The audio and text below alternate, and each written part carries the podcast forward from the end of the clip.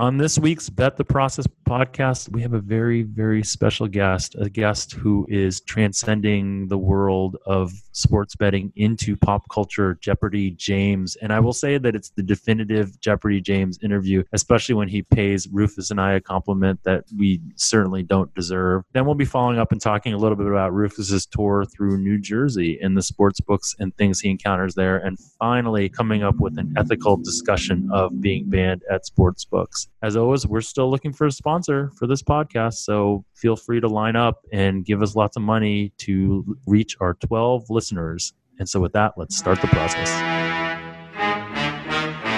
Bet, bet, bet, bet the process. Bet, bet, bet, the process. Welcome to the podcast. Bet the process. It's not that typical cookie cutter nonsense. If you came just for picks, you're in the wrong place. Find a tout with the narrative to make a strong case. Instead of blindly assuming a team must be tanking, we're looking for the edge in Massey Peabody rankings. Crunching all the numbers in a simulated system that break down the data analytically driven. Media coverage of sports gambling is pathetic. We now welcome in Jeopardy James, James Holzhauer, into the Bet the Process podcast. Um, this is probably you're probably the most important mainstream guest we've ever had on. Like literally, like I've told people that we're having you on, and they're like, "Oh my god, I've never wanted to listen to your podcast, but now maybe I will," which is which is nice, I guess. It's a statement to you, but maybe not such a good statement on this podcast. The first question, and and I, I don't know if you need any introduction at this point. I mean, you're what up to thirty straight, and you're obviously crush Ken Jennings relatively soon. You're changing the game of Jeopardy, which I really like, and you're making everyone like freak out about this idea that analytics might be part of a Jeopardy strategy, etc. The first question I'm going to give you though is a Jeopardy clue, and I'd like to hear your answer. this Brett Bet the Process co-host has a blue check mark next to his name on Twitter. Uh, I'm gonna guess the answer is it was Jeff Ma based on the uh, very very good. person who's asking good, me. very good. What that's the bane of Rufus' existence. I guess the second question would be: This Bet the Process co-host has more followers than the other one.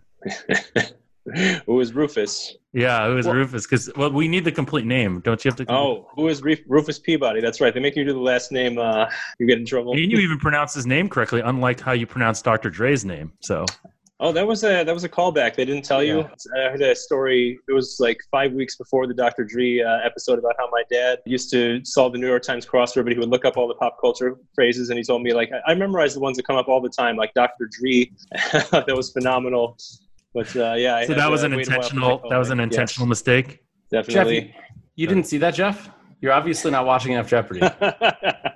Yeah, and I listen gonna to your podcast. You can watch my show. I am. I'm going. I'm going to be religious from this point forward. So I told. I, I, we asked him off the air when the next time he's filming is, and he wouldn't tell us, which means that we don't know. But I almost got him to to slip up and give us some inside information. No, I think it's great to be here. Um, when I was 19, my idol was Kevin Lewis, and uh, now my idol is Rufus Peabody. So oh, I'm here God. with both of that's Your, your life cool. has gone in a bad direction. How did this whole game show thing happen for you? Beyond like after you were, you know, idolizing Kevin Lewis and Rufus Peabody, then you decided to go on game shows. I, I mean, how do you do that? Because like I feel like I would never have thought to go on one. Yeah, so I guess uh, the dream started. Uh, I like to tell people my life course was set out at age 10 because I would come home from school, and in the Chicago area, your afternoon TV options were you had Cubs games because they played in the afternoon when everyone else was playing at 7 p.m. and Jeopardy was on at 3:30 p.m. there when most places aired at night. So you know, if, if I grew up in an area with normal televised baseball and Jeopardy, you know, who knows what it would have been different. But as it turned out, I got obsessed with baseball stats as a kid. I got obsessed with this idea that I could go on Jeopardy someday. And so I would guess I would. So I took a hiatus from betting sports when I met my wife in 2011 and into Seattle, tried to start a normal family life with her. And I needed a big project then. And that this kind of became the big project was to really buckle down, try to actually get on the show, not just try to get on, but try to crush it once I got there. So then, what was the process of preparation once you you got the call? Because obviously, you put some research into this beyond. I don't I don't want to hear about like how you learned. I think that's been covered ad nauseum. But the sort Children's like books, right? Idea of of like how you got to this strategy, which clearly is not necessarily the reason you're winning, but the reason that you're crushing everyone. Yeah, um, there's a few parts to this. I they have an online test every year, and I've taken it every year since 2006. But in 2012 was the first time I actually got an email saying, "Hey, you have an audition coming up in uh, a month and a half or something like that." And you know, I had my holy crap, this is real moments. I I need to hit the books now. I need to not waste this one shot I have. That's you know Jeopardy success. So I, I think I had like decent trivia knowledge base at the time. You got to be pretty good to even pass the online test at all. But there's a lot of room between decent and crusher level, and there were just entire subjects I knew nothing about Shakespeare, opera, you know, and you, you can't go on Jeopardy and not know anything about Shakespeare. It just doesn't work. So I, I thought, I'm not going to read through every Shakespeare play. That's a complete non starter. What's something I can do? I started trying like Shakespeare for Dummies, and even that was a little dry for my taste. But I found they had, you know, these 40 page long adaptations with pictures in them for teenagers. And I that was really right at my level. You know I can follow along the story a lot better. So I found they have this for every subject. There's one for Greek myth you know one for classic books all kinds of things like that. Yeah, but more than like learning the answers to the questions, the strategy around how you're playing in terms of the different things that you do. Like one, like the I mean, obviously, everyone's talked about how you want to uncover the daily doubles quickly and that kind of thing.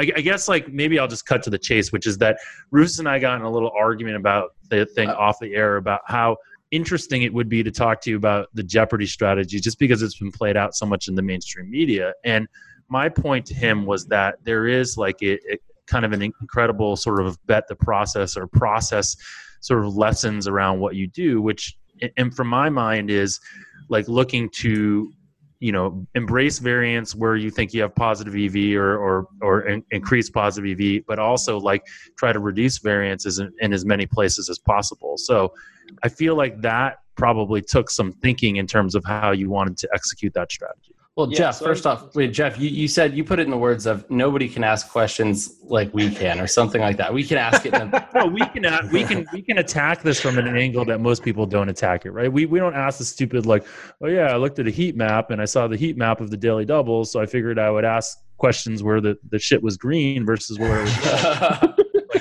no, that's not what I'm saying anyway. Yeah, I would say that's definitely the sports bettor mentality was very helpful. Um, you know, I think most people who go on Jeopardy just they, they watch the show every day, of course, and they see everyone playing it the same way, and they decide, okay, that's just how we should play the game. But you know, the successful bettor, you don't go to the sports book and talk to the sports book customers and figure out how to bet sports that way, right? You go, you look, build from the ground up a strategy of how the optimal player would play this game. You know, you, you don't just call the $200 clue first because that's what everyone else is doing. You think like, what is the advantage of calling a certain clue right now? And control of the board really, the only thing that matters is hitting the daily double. And well, to a lesser extent, at the beginning of the game, is building a pot of uh, chips to bet on your way.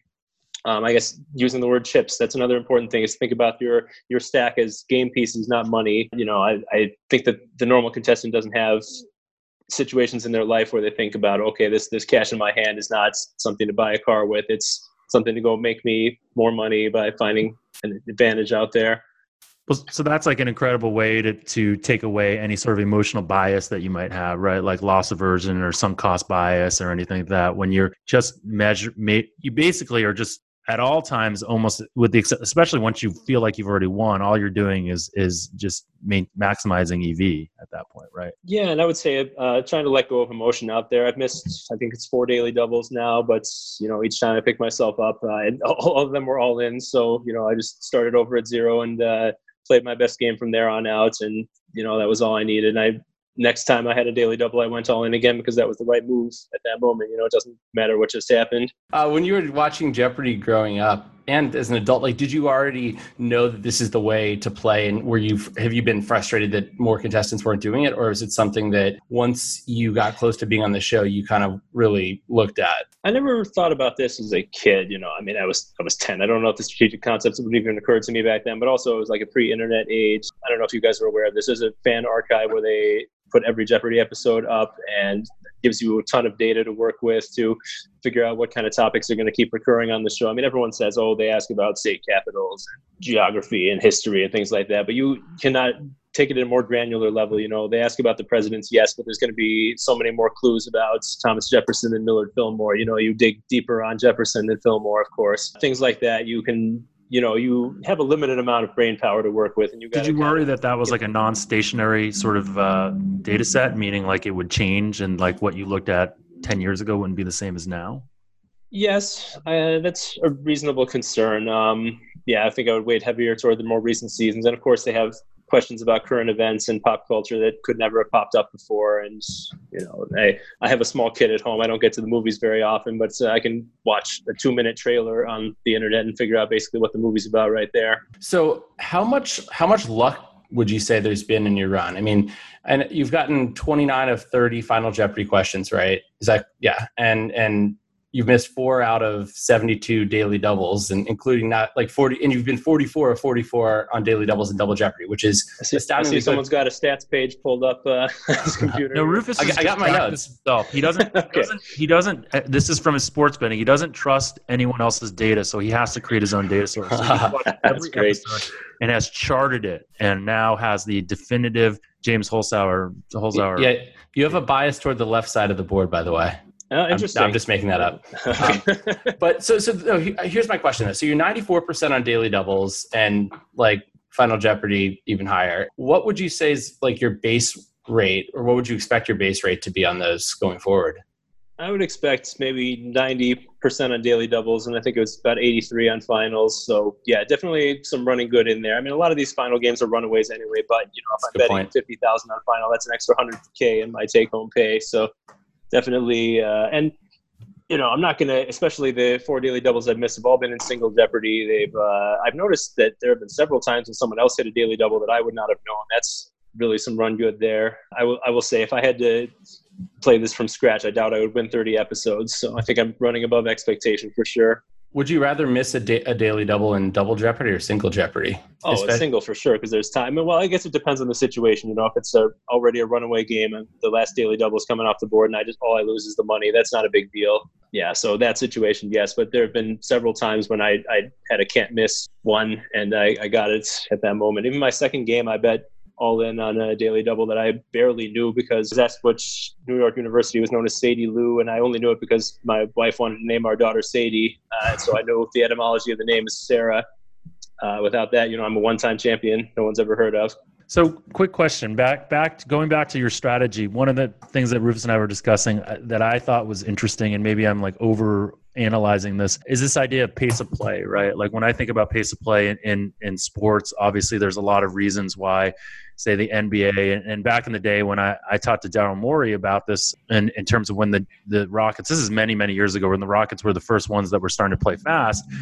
You know, there were a lot of reasons that they were trying to play play fast. You know, one is is more possessions and two is is they didn't believe that five on five offense was very efficient anymore. They'd rather play three on three offense or four on four offense, all this kind of stuff. And and so you know what I think pace of play is part of your strategy. Is that true? And if it is, what are the reasons why you think increased pace of play is, is better for you? Um, I'm not entirely sure what you're asking about. I know one thing well, I cut some flack on the internet for is people think I'm interrupting Alex when uh, he says correct, uh, blah, blah, blah, blah, blah, and I'm just calling out the next clue. What's really happening is, you know, I'm not taking my eyes off the game board.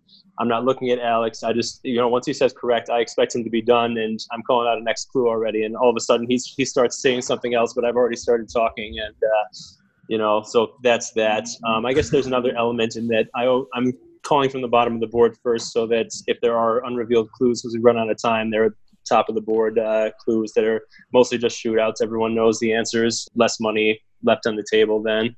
If, yeah, I, if you did not mean either of those things, I don't. No, know. so I mean, I think other, that was Jeff's other, point, right? Jeff, I mean, that was definitely your point in terms of like making sure you get. Yeah, making sure the entire board. Theoretically, right. if you're a better competitor, the ways the ways you lose Uh, you always want to reduce in any game in any sport you want to reduce variance right? And so when i think about the different variance things one obviously the daily doubles create variance but because you think you have such positive ev in them you're going to bet big.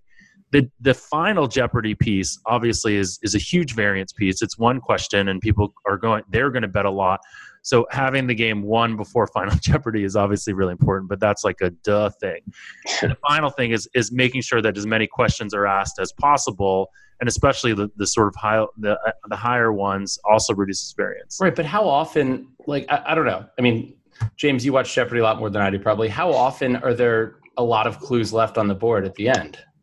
Uh, there's usually not more than a couple, but sometimes if there's a particular reason why the game is going slowly, when when nobody answers the questions, that takes longer than when uh, people are buzzing in all the time. They call them triple stumpers. Usually, if there's a lot of triple stumpers, you'll see a bunch of unrevealed clues at the end.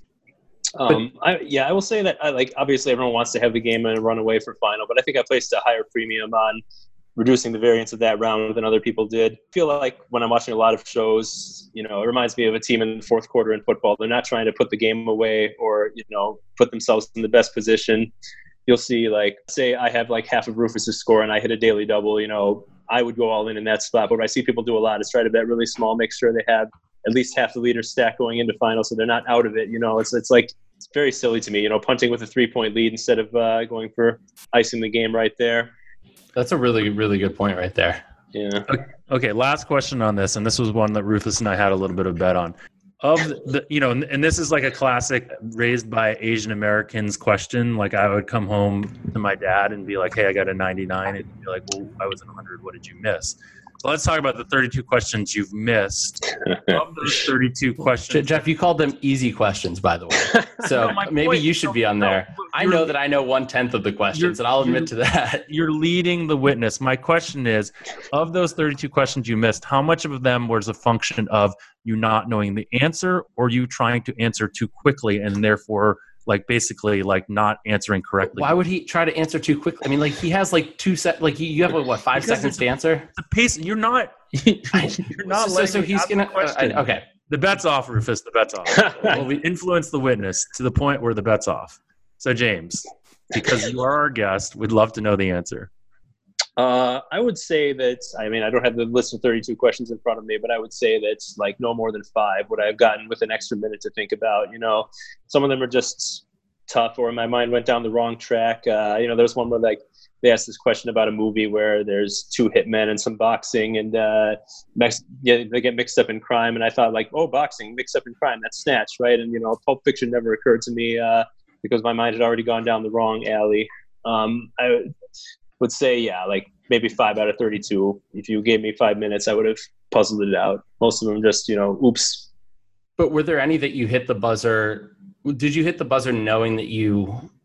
Well, did you, did you hit the buzzer knowing that you weren't sure about it, or was it was He hits like the I guess buzzer was Jeff, regardless, right? You're hitting the Well, buzzer. see, that, I guess that's what Jeff's asked. No, no, he hasn't hit like because there's there's ones when you don't hit the buzzer, right? If you know you don't know, you're not going to answer.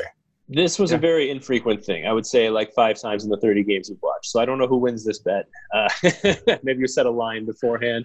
No, no. This this is actually like a totally different thing. My my point, my, my the question Rufus didn't want me to answer this question because he thought it was a stupid question. So basically, the point behind it was because you're trying to play as fast as you can. You you get yourself into situations where you you answer incorrectly versus like if you had had more time. And I think you kind of answered it when you said if you had had more time, there's only about five of them that you would have gotten right. So maybe Rufus is correct. Yeah, Like, and, and I I would, said I would five say, minutes though. he said another minute. It doesn't. Oh, matter. another minute. Okay, I right, changed- but, I but that's. Rufus, okay. how, how do you argue with me when I'm telling you you're right? I mean, like, I want full credit, Jeff. yeah, what's that? I just gave you credit. You're right. I want to rub it in your face. bet Where you No. win nothing, you win more nothing. Anyways, Ken Jennings has said that he uh, often buzzed in without knowing the answer, knowing that it would come to him in that time. But I just didn't do that. I didn't trust myself enough. I mean, there were times when I thought I was maybe only 70% correct, and that was enough for me to ring in. that's Yeah, I- crazy. So your reaction time then is is you actually? I would have actually thought you just but try to be the first one no matter what, and just hope that you'll know the answer because you probably are going to know the answer. But it's it's not that case. Well, he has time, Yeah. right? You, you have time while the question's being read. Right. Yeah. You, um, uh, you know, good players will read ahead of Alex. They'll uh, puzzle out the answer in the time that it's taking him, and then once you have the answer in your head, your focus is on buzzing in at the right moment. Now, I will say that that focus on buzzing might uh, distract you a little bit from your pure goal of answering the question right. Um, that might have cost me one or two here or there. Okay, let's go to uh, sports betting, which is what our podcast is all about. Um, how'd you get into sports betting in the first place? I think I think I saw, saw, some things, and you've kind of alluded to the fact that you were kind of interested in baseball, etc. Yeah, uh, I grew up super obsessed with baseball stats. You know, we didn't have the internet back then, but I would collect all the cards in the set, plug all the numbers into Excel, and try to, uh, you know, puzzle out from those numbers. Hey, who's really the best player in the league? That kind of thing. Um, I got into fantasy sports later when that became a big deal on the internet, and you know, I didn't have anything to do in college because I wasn't going to class. I was playing online poker and playing fantasy sports. Plenty of time to devote to this puzzle of like, hey, who are the good players going to be this year? And then it occurred to me, hey, I can expand that to who are the good teams going to be this year. And you know, I, remember having a conversation with my dad when I was about 13 years old, saying I wish there was a stock market for sports teams because I would trade that for a living. Fast forward eight years, such a thing really exists. You know, who knew? it's not really very public information how the sports betting marketplace works, but it's really so many parallels to finance. So, did you um, move? I, did you move yeah. to Vegas straight out of college? It was took me a couple years to do that. So I during college I was playing a lot of online poker. As I said, I ran a uh, poker website where there was like strategy advice. And if you click through the links, we'd get a referral fee for sending you to the card room. And that between so those two things, tout. I had an initial That's a poker yeah. tout. poker affiliate. Poker tout. Um, but between those two things, I got a starting bankroll to bet with. First bet big on the 2006 World Baseball Classic because I was, you know, trying to run the numbers between the different countries, and I figured there's no way that the U.S. and the Dominican Republic could be as big of overdogs, I guess you would say, as the market was saying they were. So when they both uh, shit the bed, that was fantastic uh, outcome for me. And then How I made a bunch was of. Was there was there a pretty liquid market there? Were you able to get a fair amount down? Well, I, you know what was great back then is that uh, none of the online sports books had banned me yet, and those that, that hadn't were offering some real juicy stuff there. It's cool. So yeah. futures have been a big part of what you do, right? I mean, that's that's definitely been something that you've talked about. It is less now, but um, the, the, baseball futures markets in the mid 2000s when I was getting started were just incredibly juicy. They had, uh, you know, if you compared any good computer model to what was out there, you could find edges of like hundreds of percent on some of the long shots. It was really incredible. So one of the big things I bet on was the 2006 Detroit Tigers. Uh, they were 30 to one to win the division, and they did not, but they were up by like 12 games in August or something. So I hedged that out for an enormous profit. Man, I got like 100 on, to one on them to win the pennant, which was, you know, just stupid, stupid line, but it was out there. Uh, I, I got 40 to one on Ryan Howard to win the home run title when you know he probably was the favorite. I mean, not 50% of course but like 10% or something like that to to win the home run title that year. But it was his rookie season and you know people didn't pay attention to baseball rookies back then. So so what are you so now like i mean when you're not playing jeopardy and um, not you know spending family time what is your day-to-day life like? Is the sports bettor? so you know the busiest things i would say are like college football saturdays trying to pick up all the bad halftime lines. They, uh, you guys just reviewed uh, Ed and Matt's book, and they talk about price discovery in there. You know, it's I, I know Matt well. He's educated me on some of the things that I didn't know anything about 10 years ago in sports. And this like idea of you want to pick off the lines where they had one minute to think about it was really a big thing. So things like football half times are big in play betting. If I'm if I, I only do it if I'm watching a game, but in play football betting, I think they make a lot of mistakes on that. I think there's so, a bunch it, of wait. Can sorry, you if, you're, if you're watching a game, so are there there's subjective things that you put in beyond because obviously you have an in-game model, I would guess, right? Or or is it all yeah. subjective in game? Yeah, I mean, uh, a lot of it is just in my head. Uh, you know, I've always been a numbers guy, and sometimes in my head I can just think this can't possibly be right, and I won't even bother typing it into the model before I fire on it. Um, but yes, there's there's definitely like a you adjust the model in your head for what you're seeing out there. Although, you know, I'm not a scout. I will only adjust for really obvious stuff. So last week we talked a lot about the idea of trends versus angles, which Ed and Matt talk about in their new book. And so I, I feel like what you're saying there is like almost you don't necessarily need to have all these stats to know that a line is off, right? You, you, you can you don't have to you know that that there's a weakness there and it's better to just pounce on it. But yeah, and I, th- I think especially in football with the point spread, um, you know, you can sometimes think about key number. You know, like if, if the deficit is three right now, what does that mean about the chances of it landing on seven, six, ten? You know, things like that. And I think that a big uh, part of my game is trying to hit a middle on the key number when I see like one sports book is dealing plus ten and a half, the other's minus nine and a half, and I think like, what is that number worth? It should be more than uh, than we think here. So you don't even need to know which one's right. You just know that there's right. value. There, there are definitely times where I'll bet both uh, on the on that sort of spot. Although you know, often I'll go heavier on one or the other depending on which sports book is making the line. You kind of uh, use your your Bayesian math. Okay, if it's bookmaker, you know they probably know what they're doing here. Are you doing? Do you do much with futures anymore? It mentioned that you obviously you talked about the past stuff, but but futures are are something that we talk a lot about on the show, in, in terms of the over rounds and whatnot, it being a, a, pretty difficult market to beat. But it sounds like that's an area that you you beat. Do are you still beating it?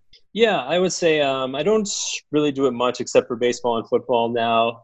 And I think that's in football really one of the big sources of edge I've had for years and years now, and I'm still waiting for it to disappear. Is just uh, the sportsbooks underestimate the advantage going to the one and two seeds. I will virtually never place a futures bet on a team unless they got a really good shot of earning that first round bye. Just the math is so so slanted in favor of those teams. There there are times when they don't understand the tiebreakers. I remember the year the Falcons lost the Super Bowl. Um, Seattle got upset in was it week 16? Anyway, they Seattle was then in a position to lose the tiebreaker to the Falcons, and they were still giving great futures odds on the Falcons like this huge advantage didn't exist. So I was really big on uh, Atlanta that year.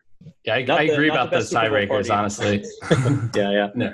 no, I'm, I'm, sure. I mean, like when I run my own numbers, compare them to the Massey Peabody Analytics ones, it's usually really, really close. You know, I mean, you, you're just basically using betting market data there, right? And like a little bit of you, you kind of own subjective stuff, but like it, it turns up these numbers that have a big edge. I'm sorry, I don't know if I'm uh, correct in the no, analysis, no. but well, the Massey Peabody, we have our own ratings, but I think mm-hmm. big part, I mean, part of the value of, of running the simulations and stuff is just the tiebreakers and understanding dynamic uncertainty, understanding that teams can improve and get worse, and and being able to sort of price it properly. I think, and and I and I've I found the same thing with like the one and two seeds. Midway through the season, I think the teams that are hoping to sneak into the playoffs or, or seem locked into like a five seed or something are just not or, or tend to be way overrated by the market because I guess we think that you can kind of I mean, it's just one more game, right? But one more game has such yeah. a huge effect in terms of the odds. Right. What do you think the you know the future of sports betting holds sort of for you? I mean, now that this Jeopardy thing has happened, obviously you've you've built an even bigger bankroll. So theoretically, what are what are the things that you see in the future? You probably won't be doing Jeopardy forever. What what's next? Well, I mean, I'm not sure the bigger bankroll actually makes a difference. I mean, between house limits and my own personal risk tolerance, I'm already basically betting as much as I want to be on everything. So I, you know, it's definite diminishing returns there, but it does, you know, kind of make me think, okay, if I if I don't need the money, why am I really still pursuing this? You know, is it for just the fun of it, the challenge? I don't know. That's a tough question that I'm gonna have to come to grips with. I am taking work off right now between uh, you know I feel like baseball is the hardest sport to beat now. Uh, it sounds like Rufus is discovering the hard oh, way. Oh yeah, but yeah, between that and the, the crushing weather in Las Vegas, I plan to take a vacation heavy summer and revisits where I'm going to be. For I expect to come back to at least 90% speed of gambling once football, basketball, hockey roll around. But I, you know, I don't know. And there's uh, there's some job offers coming in that's I never thought would come in before, and I have to weigh in that sort of thing too now. And you can also do just do actually- that Crazy Horse, the Crazy Horse Three hosting option. That would be very good for you. You could just you could do that. You could do a tour of all the strip clubs. Is don't let don't make them let you sign an exclusive. You could go to Sapphire and Rhino and just hit them all up. And they're doing it no matter what, right? So you might as well capitalize on it. They're going to do the. I, I, think that uh, once they discover what a bad strip club host I am, that's going to be a one-off deal. Uh, what what what makes a good strip club host? You just don't think you're going to be very entertaining, or? I have to confess, I've never been to a hosted event at a strip club, but you know, I picture the type of person they would bring in for this, and it was not me. So.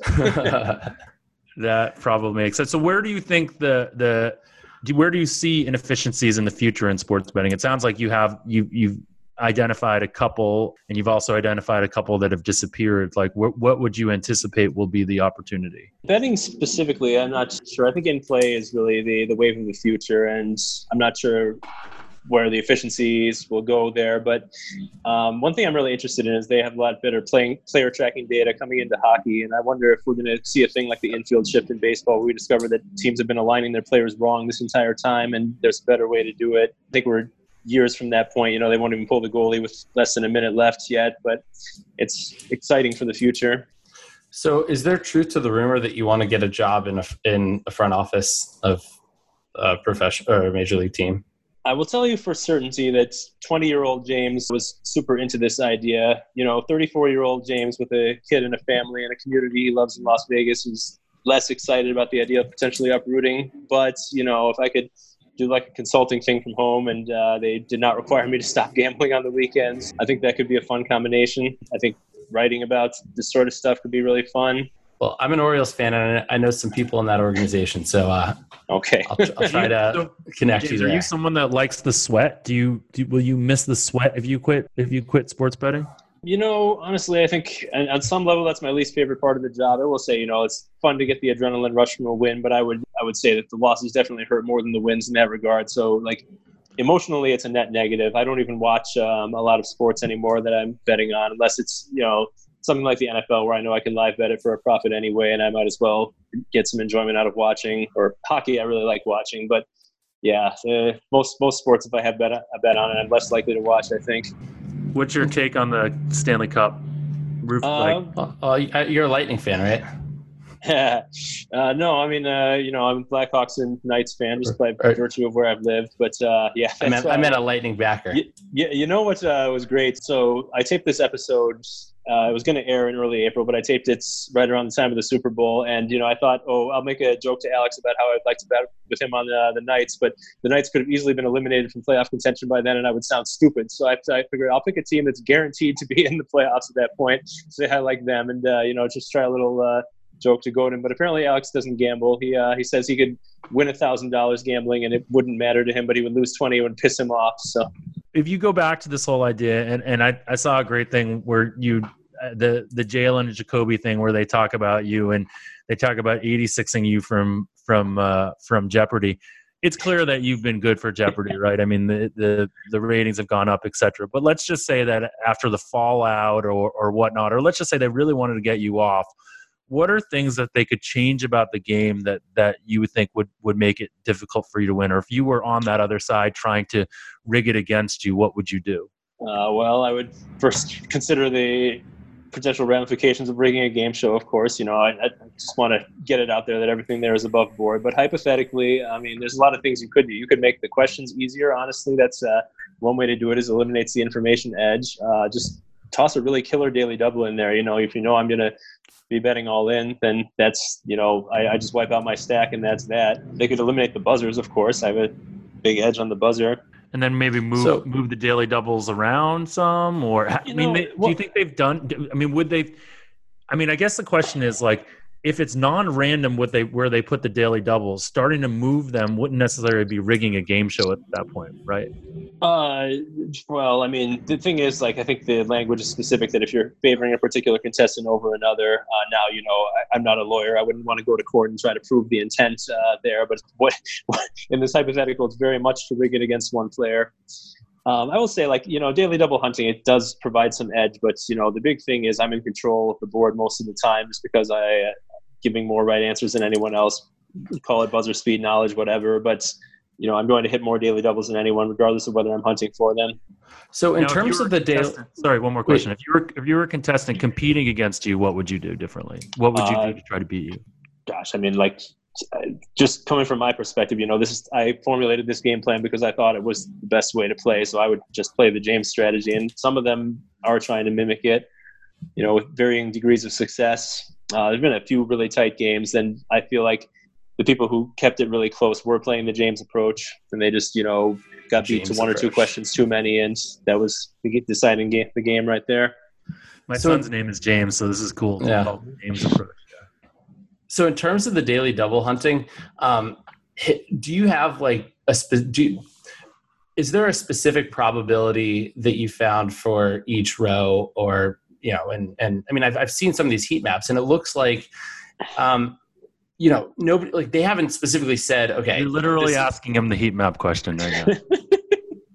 Is, has this been asked a lot? Uh, no, I mean, but it's no, just it was no. just the joke I made was like we don't want to like talk about the analytics of him being able to read a heat map. That's all. Believe it or not, the uh, the Washington Post author who doesn't really watch Jeopardy but got assigned to this story anyway did not ask about the heat map. Uh, yeah, I, I, mean, I did not assign specific probabilities to anything. If you look at Jeopardy data, you can find that there are trends of uh, where these things are more likely to pop up than others. But I certainly didn't st- stand up there saying like, okay, it's eight percent here versus six percent uh, there. I'm going to go to the eight percent. No, I was just like quick heuristic of it's more likely to be in that box.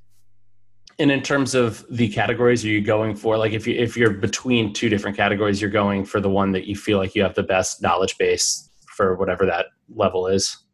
Uh, yeah, I would say that, and you know, just whatever I uh, happen to think would best benefit me. You know, that could be either I need I need dollars right now. Let's go for the dollars. I need the daily double right now to disarm the opponents. Let's go for it. that was that was more. Those two are more important than uh, the familiarity with the category. Unless the category is Monty Python phrases, then I avoid it.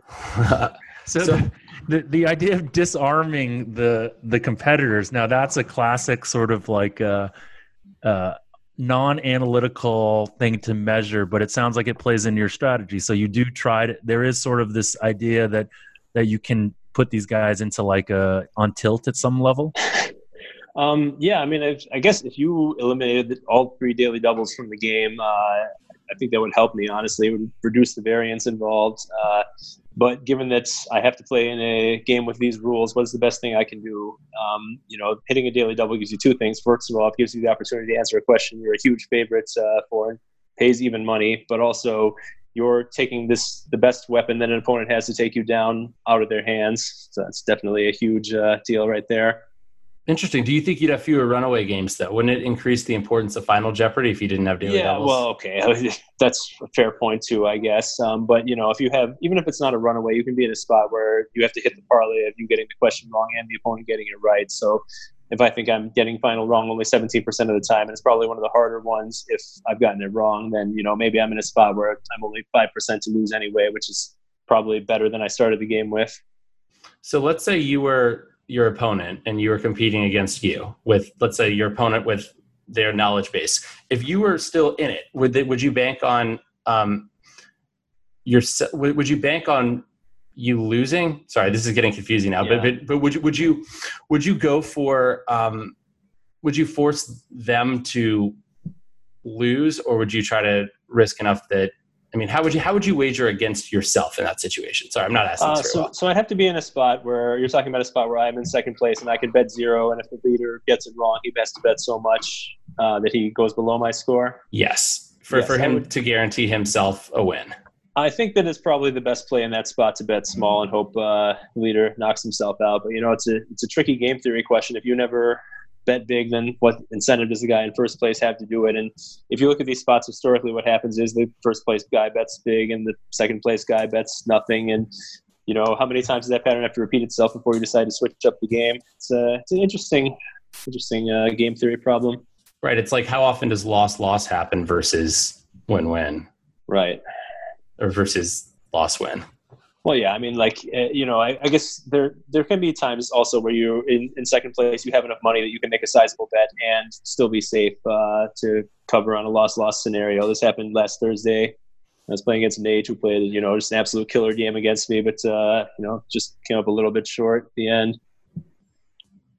So, how has your life changed as a result of of Jeopardy fame? I mean, you know, James Holzhauer was not a household name two and a half months ago, two months ago, and yeah, and um, now you're the biggest celebrity we've ever had on the Bet the Process podcast by far. So, uh, well, yeah, that's that's an interesting question. I mean, you know, I never sought publicity for uh, sports gambling before. Uh, I did. There was a brief time in 2007 where I was first getting started that I released my uh, my picks on the two plus two sports betting forum. But other than that, you know, I've never really been out there trying to publicize myself. So it's it's an interesting dynamic now. I would say that my day to day hasn't changed that much, except I got to you know respond to a lot of interview requests. But other than that, you know, I'm still taking my kid to class, take, going to the store. A lot more people in the grocery store want to chat with me now. But other than that, you know, it's really hasn't changed that much. But you know, the the obvious but is like there's people who want to work with me now, and maybe they just want to hit the James name while it still has brand name value or something. Maybe they just want to picture me being in their organization for 10 years. I don't really know, but uh, that, that will be the big uh, thing. Notice everyone it says in their email if they just want to have a conversation. Oh, yeah. what is that supposed to mean? For us, that meant having a pod, being on a podcast. Did you not know that's what yeah, we meant? Sure. So we just want to have a conversation. So uh, anything else for him, Rufus? Uh, I have one last question, and uh, which is essentially, what what do you think you would do if you weren't a sports bettor and you weren't a Jeopardy uh, champion? Champion. Oh God, I don't, I don't know. I mean, I, you know, I probably could at some point adapt to like working a nine to five job that I'm not passionate about, but it really bugs me. no, you wouldn't. There's no chance that you would ever do that, right? You would have found another hole to exploit and gone after that in a way that's interesting. maybe, but you know, I mean, it's not that easy to find these holes. Uh, you know, like I, I guess I, I could have tried becoming one of these uh, people who monitors local electronic stores for sales and tries to flip things on eBay for a profit. I don't know. That's, but I, yeah, I, I, I don't know. Advantage play in some other venue, but really, you know, what other advantage play venues are out there? I'm not sure. That's true. Like you are the in this Jeopardy situation, you're sort of the ultimate advantage player, which is which is kind of a cool way of looking at it. And that's that's probably why you know I thought we could talk to you about this in a way other people couldn't. Um, Rufus, other questions before we let him get back to uh, his children's books? No, that's it. That's all I got. So that was Jeopardy James, James Holzhauer, who I'm really proud to say I named my son after now, which is cool. What did you think of that interview? I, th- I thought it was I thought it was fascinating and it was fascinating. fascinating. I think the Jeopardy stuff was more fascinating than you gave it credit for. Like you didn't think we should talk about that. I agree. I just I, I wish we had recorded our discussion before we started recording. You and I, or you, me, and him? No, the three of us. When we were talking about what? I don't even remember, but I just thought it, I just.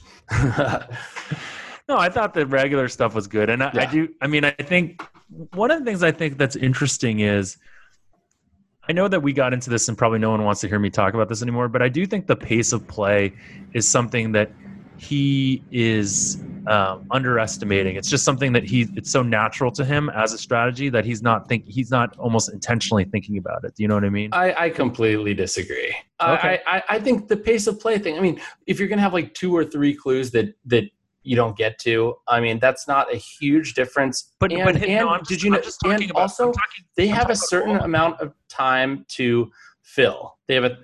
I know, but I'm talking about all the things, right, that the pace of play also does. It, it part of the pace of play is that it helps him control the board. It throws their opponents is, off guard. Part of it is yeah, it throws his opponents off guard. Part it's this is all part of the same thing. That what I'm saying is that he may not intentionally be doing it and, and being as sort of like thoughtful and over analyzing as I am, and, and maybe and, and I admitted you're more right in this situation than I am. But I do think it's interesting to think about the analogies of sort of the ancillary impact that pace of play in say basketball or in football all these all these analytical things are about sort of playing fast and why do you play fast like well, the strategies like in, in right in, in, football like the best analytical teams are playing fast and baseball, the best. Uh, sorry, in in, uh, in basketball, the best analytical teams have played fast. Well, the best teams are playing fast, but that it's. Uh, uh, they're playing fast because they are the best teams. Because if you're the best, you want to reduce your variance. Whereas well, if so you're a, also, if you're a bad team, you want to increase variance. Is he yes. not the best? Also, that's the point. He's, he's the best answering the questions. I think we can agree on that. And and, and he's also the best at is, the buzzers. Even if it is just on the margin, isn't analytics always just on the margin? Yeah. Okay. Okay, so I'll, I'll, give you that. I'll give you that. So, do you want to tell me about your your time in in uh, the Garden State? Oh, I, I was down in New Jersey, Jersey Shore, for the weekend with my girlfriend and some of her friends. When's your girlfriend now? Our friends. That's what we all want to know. This is not podcast discussion, Jeff.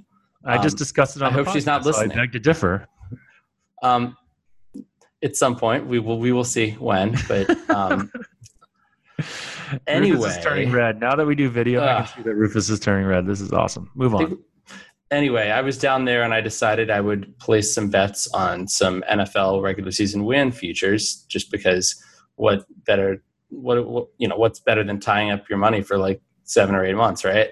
Um, and so and, and, some and I played some golf bets while I was down there too. And so uh, I, I didn't really place bets in a ton of books. I think I, I, covered like five or six of them, but it gave me a kind of a, a you know, I, I, got to sort of take in the the scenery of uh, the Jersey sports betting ecosystem, and it, it was quite interesting. I, I, um, I, there was some things that were surprising, and uh, some things that, I mean, in, Are you in going many to different talk ways. in specifics you wanted to talk okay about? okay I, I, will talk in specifics well first first off william hill took $5000 bets for me on golf round matchups which was incredible but but i, I lasted six hours there um, before i got the boot so or, or so that's like reduced so to $50 right? because when you deposit they know who you are yeah right so and and they let you bet into them. So what changed in that six hours that made them did did it did, did they finally get their shit together and actually like look you up on the internet and were they able to dub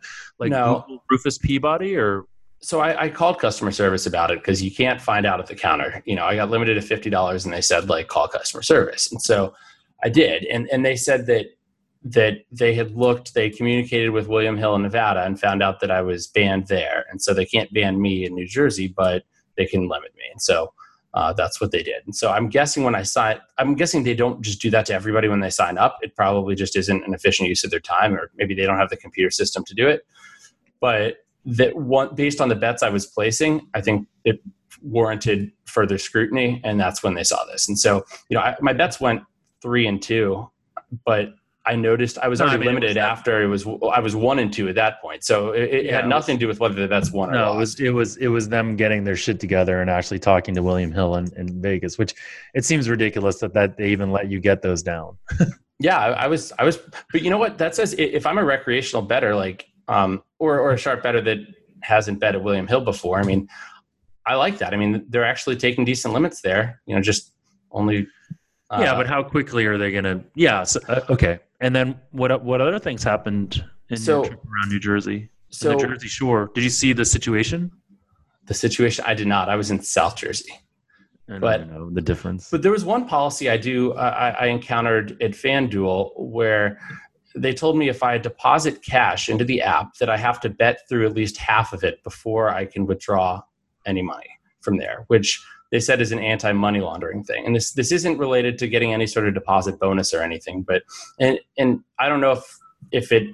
I mean, personally, I, I just don't understand how that would combat money laundering. If somebody deposits ten thousand dollars in cash and then takes out ten thousand dollars in cash, it's still cash, and it's still it's the money is still dirty if it was dirty to begin with. But um, but I, I feel like the policy definitely um, has sort of a predatory has predatory implications in the fact that if let's say I deposit five hundred bucks into a book into the book, and I want to bet you know I want to do some live betting or something, and you know I, I had to drive to the Meadowlands to deposit this cash. And so I, I feel like I'm gonna I, I'd rather deposit more than less, so I don't have to drive back. Mm-hmm. But let's say I find out that you know I there weren't that many great live betting offerings or something, and I I have a few Yeah, bets. no, I bet I bet a hundred bucks, and then I want to like take my money out. I can't do that. So I think Or- it it well, I- what what would happen if they banned you? That's the real question. What if they limited you and they limited you so much that it wouldn't? Did right? I, I think i did and, and and they said that they would be they would they would take my they would be able to get my money out in that case and but but i think and anybody that wanted to could probably get their money out but i don't think they would be able to bet with them again and so i, just i personally don't like the policy um, i think it's something that came over from the european operators and i just i mean i, I think it encourages people to bet more to be able to get their money out and, and it's I, I don't think they should be required to to do that. I mean, I think it's in terms of the problem gambling side. I mean, I, I don't think it's um, I don't think it's good. What do you think? No, of course it's not good. I mean, but I, I mean, I, I would, I would give them the benefit of the doubt and be like, yeah, it's it's probably anti-money laundering and it's not. Right, I'm not- I'm not saying I the intention is bad. I'm just saying no, the, I, the reality the result of it. of it is very bad because I don't think that's fair. Like, it, but like, there's a lot of weird things you know that we have to deal with in the society with cash. Like, as as people that have dealt with cash in their lives, there's there's things that you're doing that there's nothing wrong with, but you get scrutiny for moving a lot of cash around because like a lot of bad things happen with people moving cash around right? So this isn't this isn't a new thing and gambling generally is something that has been used in the past for money laundering and whatnot. Um, anyways uh, back to this whole idea of of getting banned at william hill. Um, now you talked about this on twitter and you talked did a poll around what do you think the legitimate or are there legitimate what are the legitimate reasons for being banned at a sports book and you got a variety of answers. And i think you and i have always had like a very different perspective on this. And my perspective comes from having been a successful card counter who continued to get banned. And part of the game of card counting was the cat and mouse of being able to sort of like you know beat the casinos and, and not get banned. But when you got banned it was sort of an inevitability that you didn't necessarily question from a constitutional rights standpoint, right?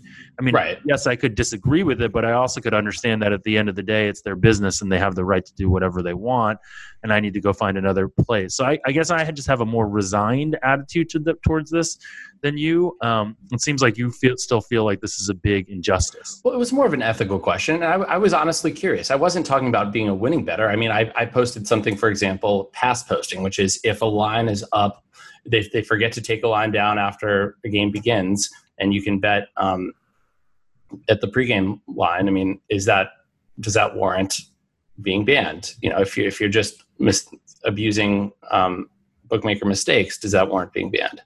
So how about this, Jeff? Why don't we go through some potential reasons that I've gotten, and, and you tell me whether you think that that warrants a ban or, or you think it's justified from a, I mean, not not legal perspective, obviously, because it's all legal, but from a ethical perspective, or, or you think solid bookmaking practice.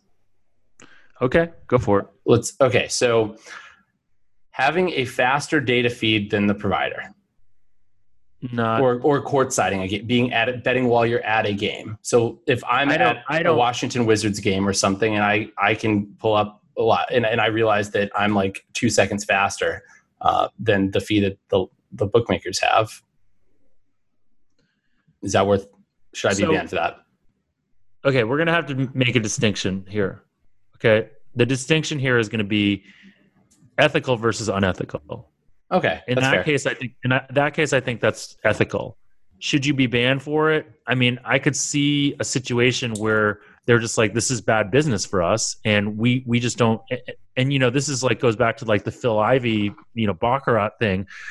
You know, at, at the end of the day, the buyer beware. They should they should be able to to know what's going on, but they also should make decisions. And if that does, the data's all in front of them, meaning like they know that that that you have this advantage they maybe have the right to tell you that that they don't like to book your action if you have this advantage so i'd probably say that's i mean one i think it's ethical for you to do that but two i think they probably have the right to ban you in that situation You think it's ethical to so to courtside to be at a match? Yeah, of course. Specifically not- to try to. yeah of course it's not You- illegal it's not like I know it's not illegal, but no no I, I mean but part of ethicalness in my mind is whether things are legal or not to some degree okay. okay so Um, I, I think that's ethical but i also think that they have the right to ban you Okay. Um, so, what about syndicate betting? This is one thing that books have have told me that they ban people from or limit people for or ban for, I should say.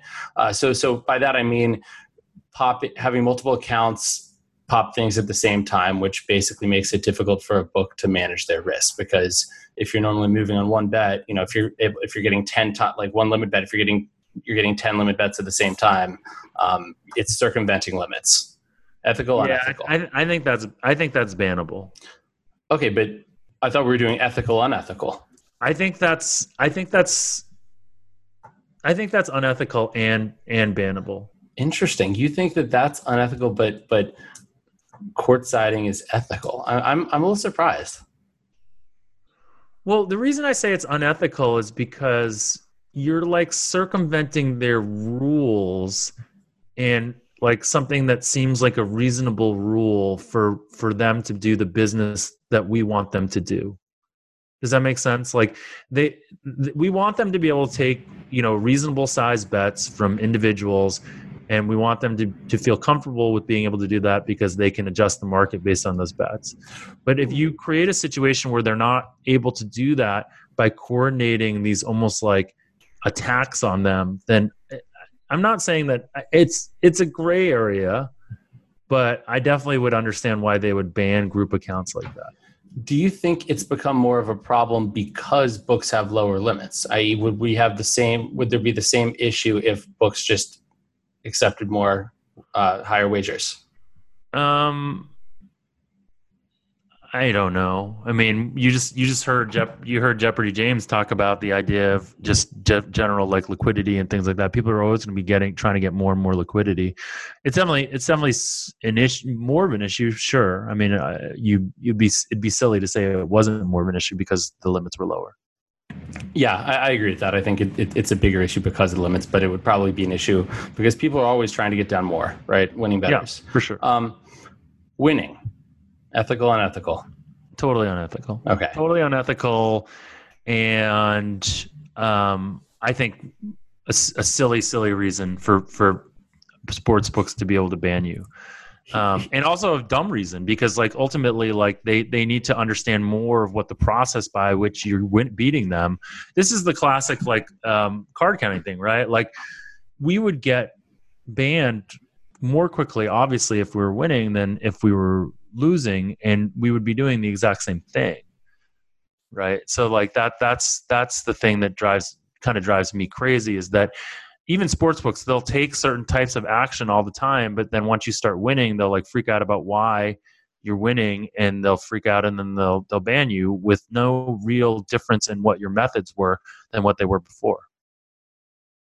I think it makes sense though, just because a book has or a casino has a limited amount of resources, and they don't, they can't give the same scrutiny to everyone. It just doesn't make sense uh, for them. I mean, with staffing and all that, and so if you start winning, you get more scrutiny.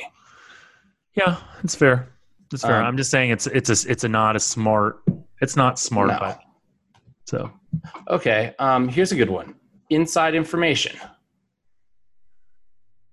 Well, I guess it just depends what you mean by the inside information. Like it continual continual information that around say um, like injuries and things like that, or or like one specific team that's that you know better than anyone else. And um, let's say you have a tip about some player's injuries, a player being injured and not um, going to play, or like in the NBA, I think it's a big thing, right? I mean, teams sit stars for games. Yeah. If, if, you're constantly, consistently on the correct side of that, I mean, I think a book could infer that you might have some inside information there.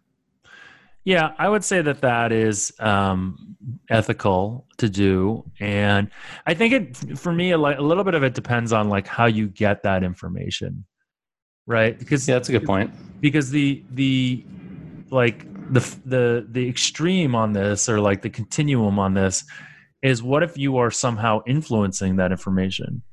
In other words like what if you are then then you get into sort of like what are you fixing matches at that point at some level right?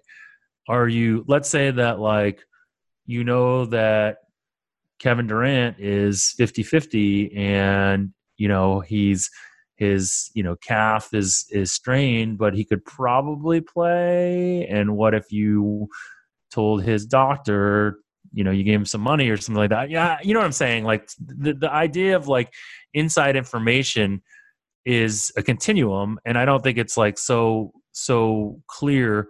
Um, certainly like knowing or finding a best source to understand what's going on is is not wrong.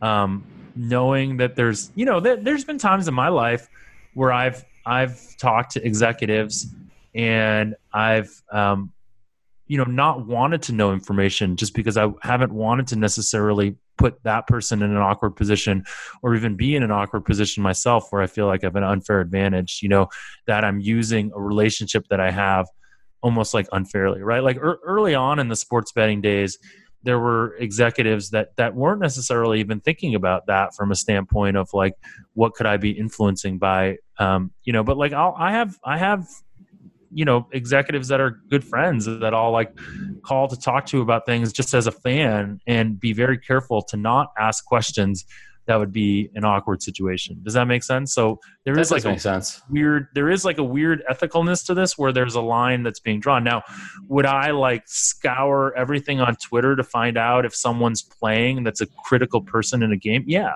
So, but for some reason for me I draw some sort of ethical line around whether I would want to you know leverage something that that no one else had um, and I'll, I'll honestly like put someone in a potentially in a bad position.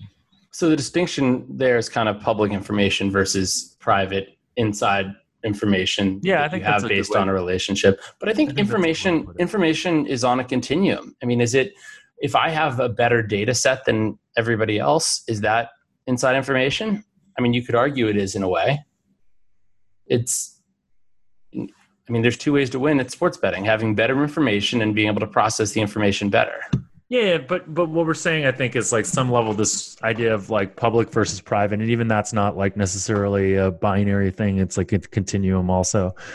So I, I don't know. I mean, that's a that's a tough one. Like like ethical questions are tough because there's no often there there there is a gray area. Yeah. Any, Okay. any other ones? Moving on. Um, other ones were harassment of staff, Yeah, that's general assholishness. Yeah, you should you should totally be able to get banned for that. Um, using fake social security numbers. So uh, that, that that was not. You should be able to get banned for that. But um, You can't like leave a podcast without talking about Vegas Dave. I you're the one talking about him. Continued abuse of, of line errors. Basically, just waiting for let's say a book is posting live numbers, and you're just basically sitting around waiting for a typo or some sort of Well, so mistake. so they're not so very seldomly are they those bat, bets even going to go through, right? They're going to reject those bets after the fact. well, they can't in a legal U.S. book, but Hmm. Well, didn't they do that in New Jersey with the whole uh, with that whole situation with the future with the no, they paid the guy. Yeah. I don't. I don't know legally what they can do in New Jersey. I know in Nevada that bet would have had to stand because tickets go as written. Hmm. But what a book would do in what that about situation What about be, online? What about in the app? Do they still have to do that even if it's in Nevada if if you do it online? I believe so. I mean, I, I, I don't know because I guess when the rules were written, um, tickets were. I, I, I would take tickets to mean bets, but I, I don't know what the actual uh, verbiage of of the law is. I would say yes. I would say it has to go written. What, what is- did Clinton? Who who did, who is the person that was uh, being um, Oh, I did not have sex is- with that one. Is is Sexual relations. is like? Anyways, um, yeah. All right. Uh, Any any, other ones? any others? I think um, someone said VPN use. Um, Oh, VPN use is interesting. V- yeah, VPN you should totally be, be able to be banned from that. but most people use a VPN anyway, just to protect their privacy because Right, but if they don't want Google getting everything. circumvent circumvent rules that someone has, of course you should be able to be banned. Yeah, Because that's illegal. You're basically doing something illegal in that case, and you're violating their terms of service. So that that one seems as as black and white to me as possible. So okay, so can we? I think let's bring this all together. Um, you, I, I would get your thesis on this. Sort of seems like as long as you're doing things in the, I don't want to say spirit. There's a certain like spirit of Yeah, no, I think that's fair. I mean, I think I think that's the pro- the problem with a lot of these things is like you have to you have to have your own personal interpretation of what the spirit of the rules are. And for me, like I have a very different one than potentially someone else does. And, and vice versa. And like at the core, this is why we have laws, right? because everyone's like rules are different. And so someone has to consider, has to talk about what are laws and what are rules and what are regulations. Yeah, that makes sense. I, I just think part of it is it, it is just a cat and mouse game, and, and and bettors are having to react to the fact that it's hard to get down, um, and some books will not take winning bettors, and so they have to find ways around that. So, I mean, I, I can under I can understand why they do some of these things. Um, not that that makes it right. Yeah. Uh, all right. Well, that's that. I, I may tell if if Jeffrey James is listening to this. I think if he does this crazy horse three thing, you and I should just go and, and meet in Vegas with him and and see this thing go, see this thing through. I am 100% in. Yeah, I think that's that's our prom. James, if you happen to make it to the end of this podcast, that's our promise to you. So maybe maybe we'll we'll follow that up via email or something like that. But I, I think that that is a once in a lifetime situation. We'll be your entourage. You can be who would your who would you be in entourage? You'd be kind of be like Johnny Drama, I think. I'd be Johnny Drama. I kind of think so. and I'd be like, you'd be like a mixture between Johnny Drama and he. You kind of be like uptight, but also like you know whatever. And I would kind of be like Turtle, like a total wannabe all the time. So I thought you were going to say you were Vince. no, Or Ari. You're not Ari. Vince or Ari. I'm neither of them. I may be Ari from the asshole standpoint, but besides that, not really Ari. So, anyways, guys, thanks for listening, and we'll talk to you all in a couple weeks. Bye. Data analytically driven. Media coverage of sports gambling is pathetic. The bottom line is watered down. It seems like they don't get it. Running off unleaded.